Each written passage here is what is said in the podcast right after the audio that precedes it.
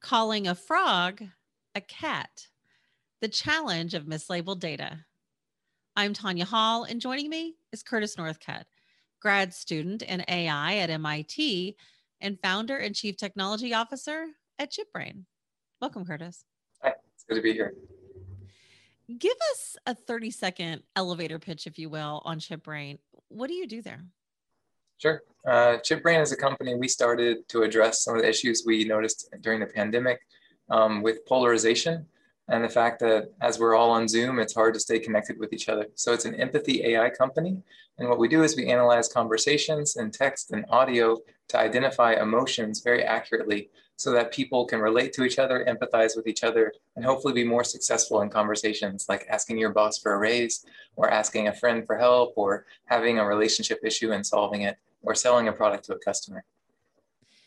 Data is the foundation of machine learning. Ex- explain what core data sets are and how they often come to be a starting point for machine learning algorithms. Yeah, absolutely. So I think there's been a recent shift. Um, I'll have to thank Andrew Ng, especially for two weeks ago, he, he used the term data centric and he brought a lot of people who weren't thinking this way on board to a way that a lot of us have been thinking for uh, you know a decade or so. It, it depends on who you are and, and on your background. Um, but the idea is that models, you can't learn without something to learn on. So learning always exists in tandem with both data and a learning paradigm. So a human learns from information, they also learn from their brain. The key here is that learning doesn't exist without the context of data to learn from. And so the idea of core data sets and the idea of, of focusing on uh, noise in data sets is that perhaps you can fix what's happening with a self-driving car, not by having a better model, but by having better, better data for that car to drive and to train with. So what's up with tagging errors? How does a picture of a frog start off being tagged as a cat?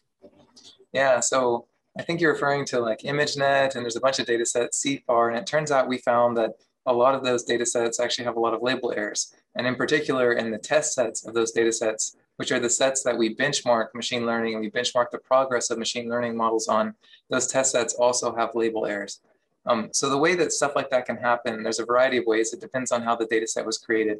But one of the ways that it can happen is data sets are created using Google search. Um, there's a data set called WebVision, which was created just by searching Google queries. And then if you type bat, then maybe a baseball bat pops up, or maybe an actual flying bat pops up.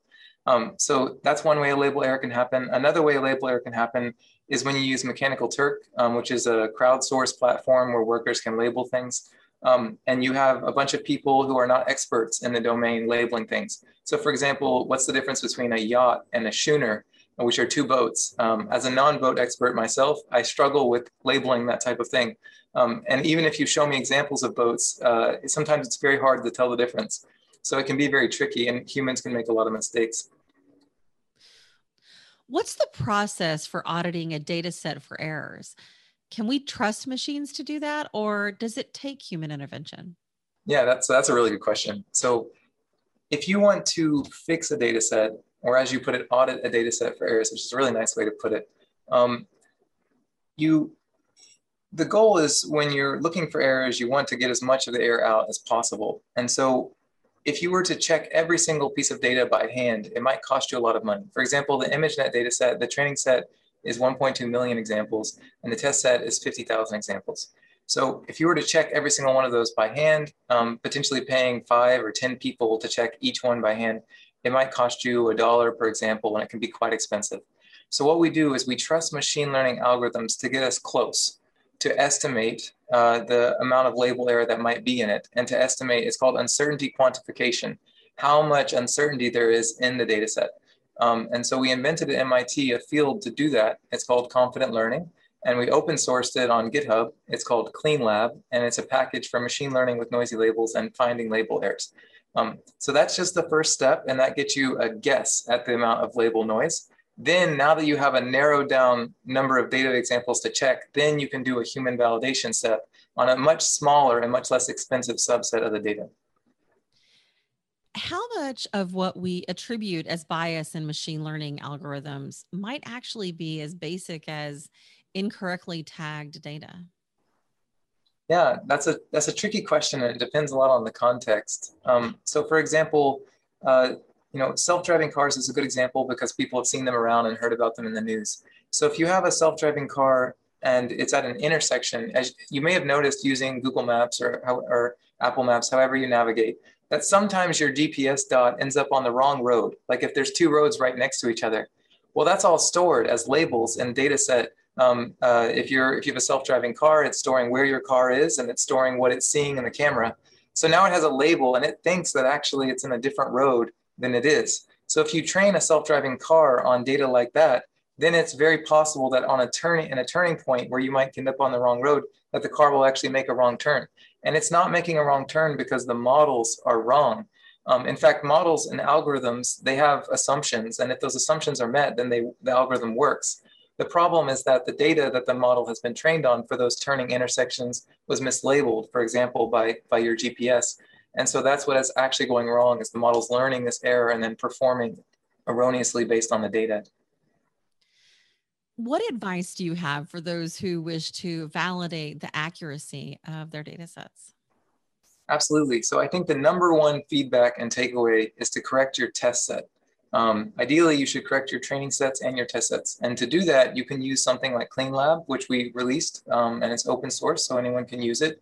Um, there's some paid versions. Uh, some friends of mine, uh, they created a, a, company called Snorkel Data, which lets you label a few examples, and then you can build on top of that.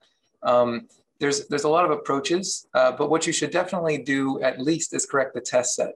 If you correct the test set, then that will give you a good way to benchmark properly your models. Um, but if you can afford to, then you should also correct the training set. Curtis Northcutt, grad student at MIT in AI and founder and chief technology officer at ChipBrain. If somebody wants to connect with you, Curtis, um, maybe they just want to follow you. And, and thank you, by the way, for being a guest. But what's the best yeah. way they can do that? Yeah, so the best way is on my blog. It's called L7. If you search L7 machine learning blog on Google, you'll find it. And there's a contact form um, I'm very responsive. L7 stands for learning, where the seven is uh, the rest of the characters after learning. So please reach out on, on the L7 blog. Sounds great. Thanks again, Curtis. Thanks. And find and subscribe to more of my interviews right here on YouTube, iTunes, Spotify, Stitcher, or at tanyahall.net. Thanks for watching.